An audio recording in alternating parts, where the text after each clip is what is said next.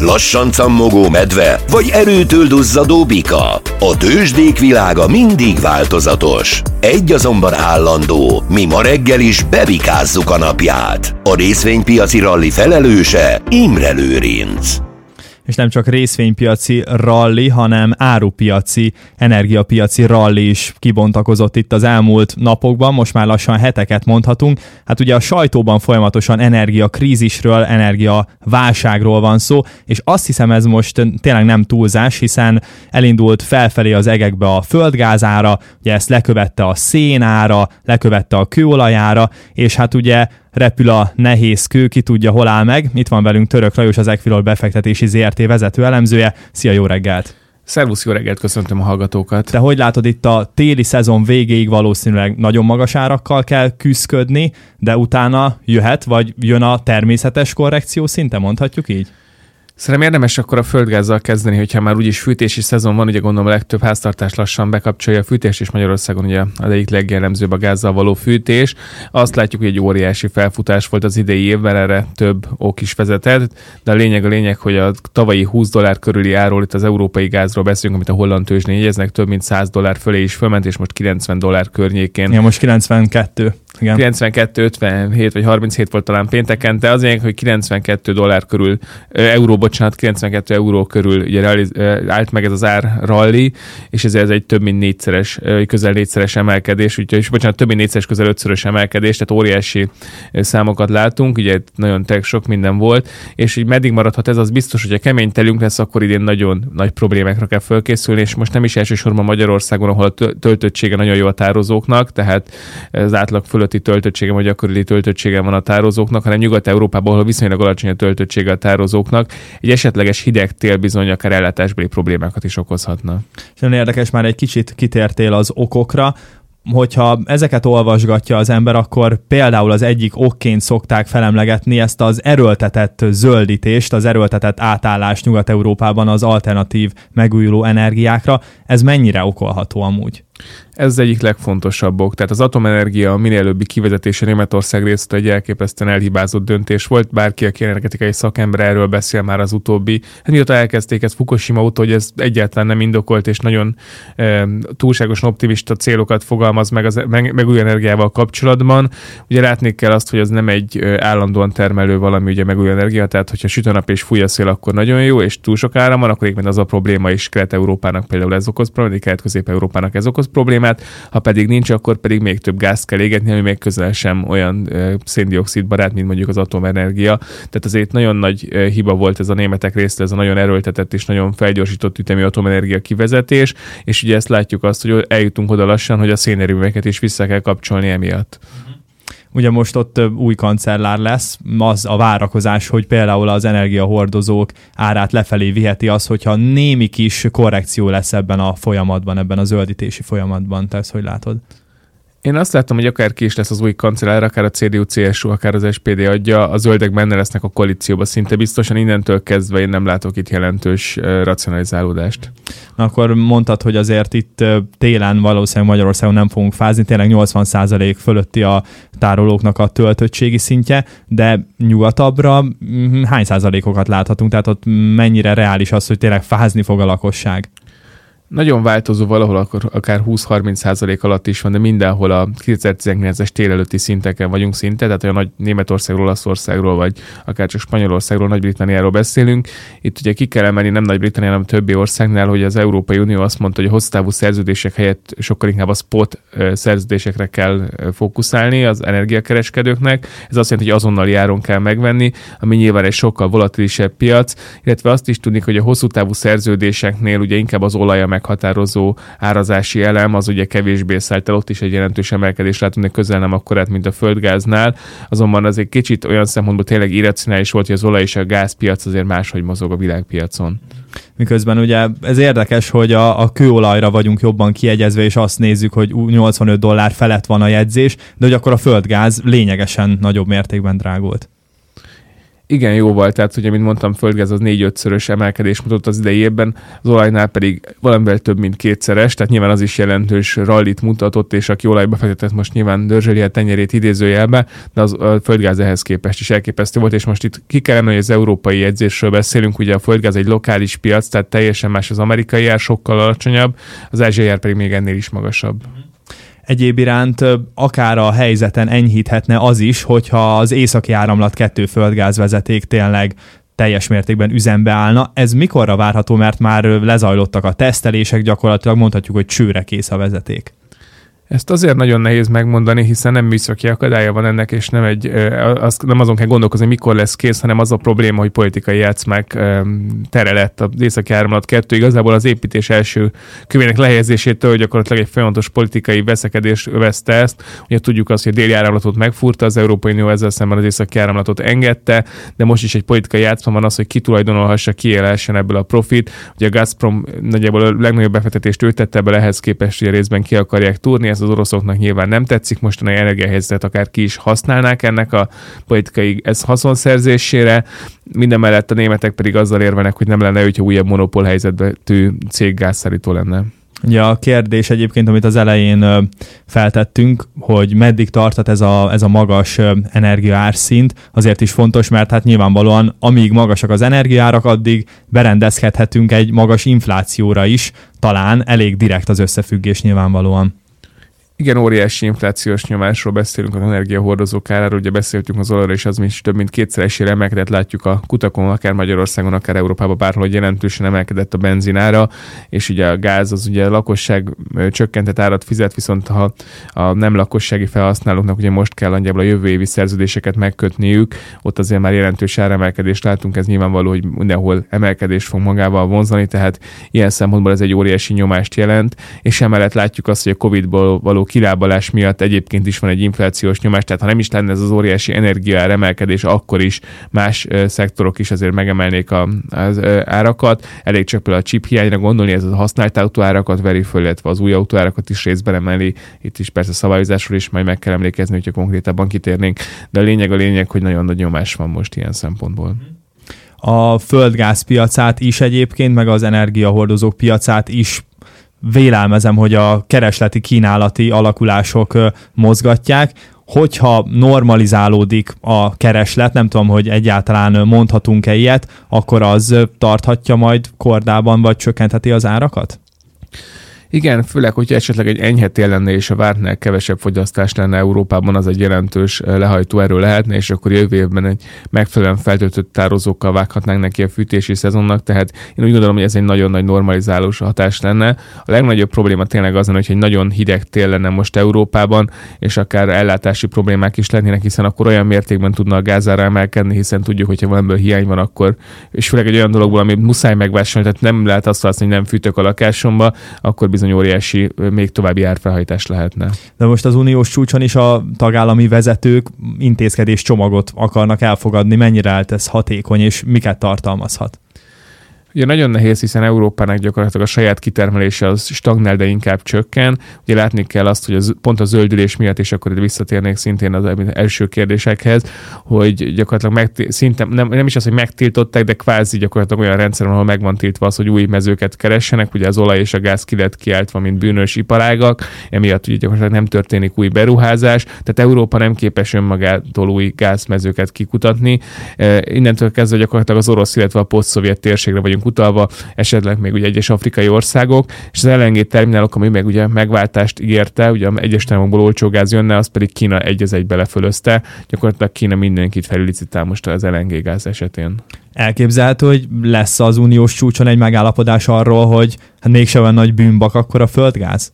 A, a probléma az, hogyha tegyük föl, most szeretne egy ilyen megállapodás, akkor is ezért az eddigi tapasztalat alapján kevés befektető mondaná azt, hogy ettől függetlenül megmeri kockáztatni ezt, főleg tudva azt, hogy akkor ha most kezdünk el kutatni, akkor is 3-5 év mire abból optimális esetben is termelés lehetne. Tehát azért én nem mondanám azt, hogy van olyan politikai megegyezés, ami most rövid távon megoldást okozhatna Na, ilyen szempontból. Most rövid távon úgymond ki akarják bekelni ezt a helyzetet az uniós tagállamok Igen, és pontosan emiatt részben Oroszországra vagyunk szorulva. Nem vett nagy, amikor Putyin azt mondta, hogy egy kicsit megengedőbb lesz, akkor rögtön csökkent az európai földgáz ára. Illetve mondom, az LNG-vel pedig az a probléma, hogy Kína még mindig felül tud disználni minket. Innen folytatjuk tovább. Most az energia válság kapcsán beszélgettünk Török Lajossal, az Equirol befektetési ZRT vezető elemzőjével. Említettük már az energiakrízis inflációra gyakorolt hatását, ezzel a témával megyünk tovább, és hát megnézzük, hogy a Magyar Nemzeti Bank hogyan reagálhat következő kamatdöntőülésén, és néhány szót ejtünk arról is, hogy a tengeren túlon dübörög a gyors jelentési szezon, eddig az amerikai nagybankok jelentettek, vallottak szint meglepően jó eredményekkel, de hát most jönnek azok az ipari termelő cégek, amelyeket mind az energiakrízis, mind pedig a magas infláció bizony komolyan befolyásolhat. Szóval a 8 órai hírek után folytatjuk Török Lajossal. Mikor a hajnal felfalja az éjszakát, mi is piaci ébresztőt fújunk. Reggeli monitor itt a Trend fm A mikrofonnál Imre Lőrinc.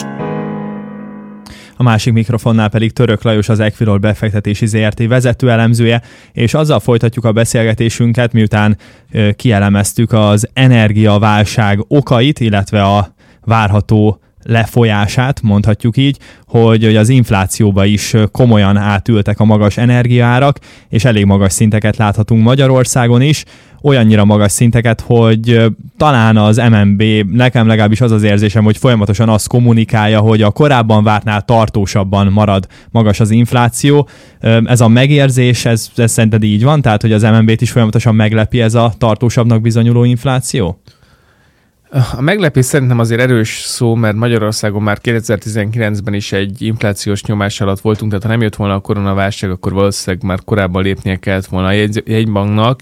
Azért azt ki kell emelni, hogy óvatosan kommunikál nagyon a Magyar Nemzeti Bank. Tudjuk, hogy az összes nyugati jegybank folyamatosan azt mondja a kommunikációjában, hogy idéglenes lehet ez az inflációs nyomás, ugye próbálják hűteni a kedélyeket. A kelet-közép-európai jegybankok elég csak főleg a csere gondolni, vagy a magyarra egy kicsit, kicsit már óvatosabban fogalmaznak, de például az Egyesült Egyesült Királyságban is egyre égetőbb ez a probléma, és egyre nagyobb a kockázat, hogy tényleg nem csak ideiglenes lesz, tehát nyilván amíg csak 3-4 hónapról lett volna szó, addig jobban elhitték volna a gazdasági szereplők is.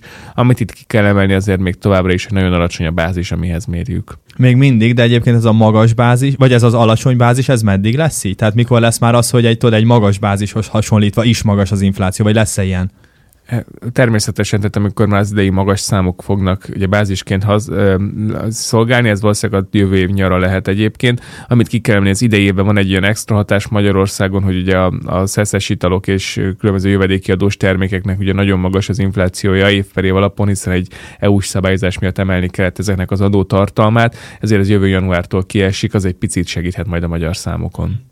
A Magyar Nemzeti Bank legutóbb némi csalódást okozott azzal, hogy nem a várt mértékben emelt, ugyanakkor azt kommunikálta, hogy a ciklus folytatódik, a kamatemelési ciklus, de azért mégiscsak a, a befektetőket ez nem győzte meg, gyengült például a forint, visszaemlékezhetünk rá. Most az MNB-től mire számít az, hogy a holnap akkor megint döntenek? Ugye az MNB váraton folytatja ezt a ciklust, és továbbra is a 15 bázispontnál maradhatunk, mint bázisérték. E, most az elemzői konszenzus is ezt várja, hogy 15 bázispontos emelés lesz.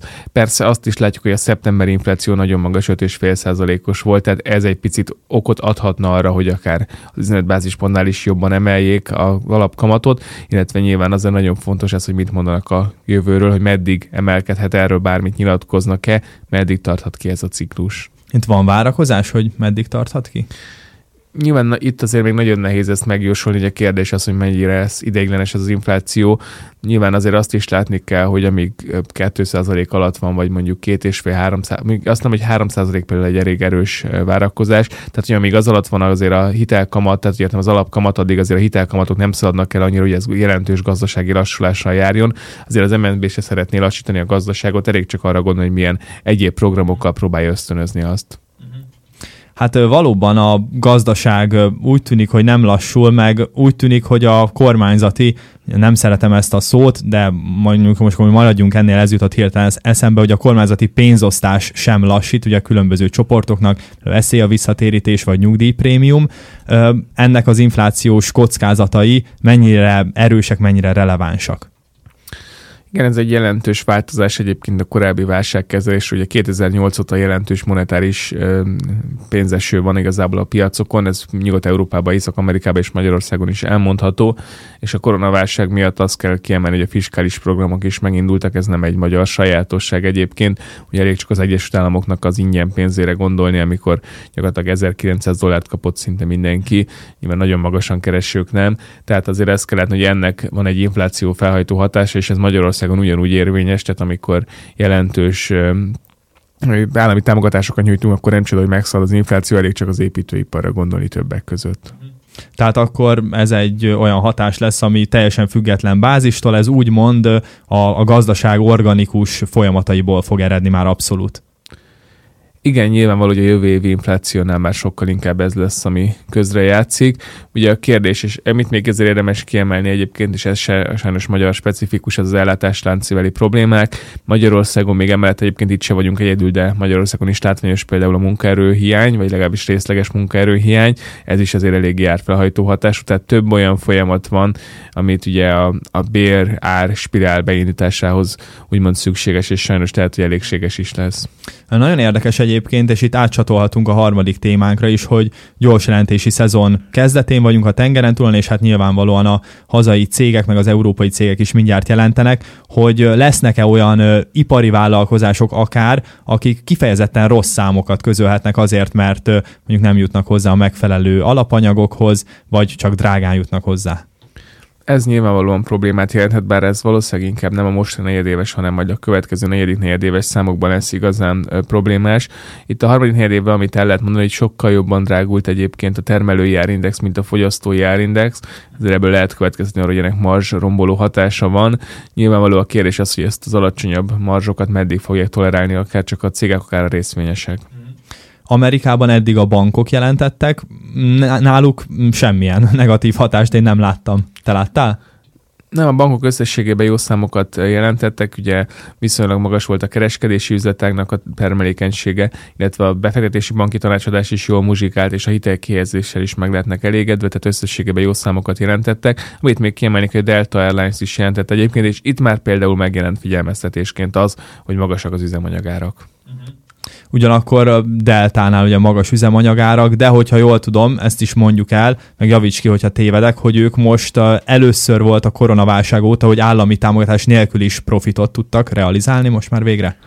Igen, ez így volt, tehát ilyen szempontból látszik a kilábalás jelei, viszont pont igen, ennek ellenére figyelmeztetett, és ezért is kicsit csökkent a részvényen, mert a vezetőség figyelmeztetett, hogy ez bizony egy probléma lehet a következő időszakra. Az Egyesült Államokban mennyire lesz izgalmas gyors jelentési szempontból ez a hét szerinted? Kikre kell elsősorban, hogy milyen ágazatokra figyel most a, befektető leginkább?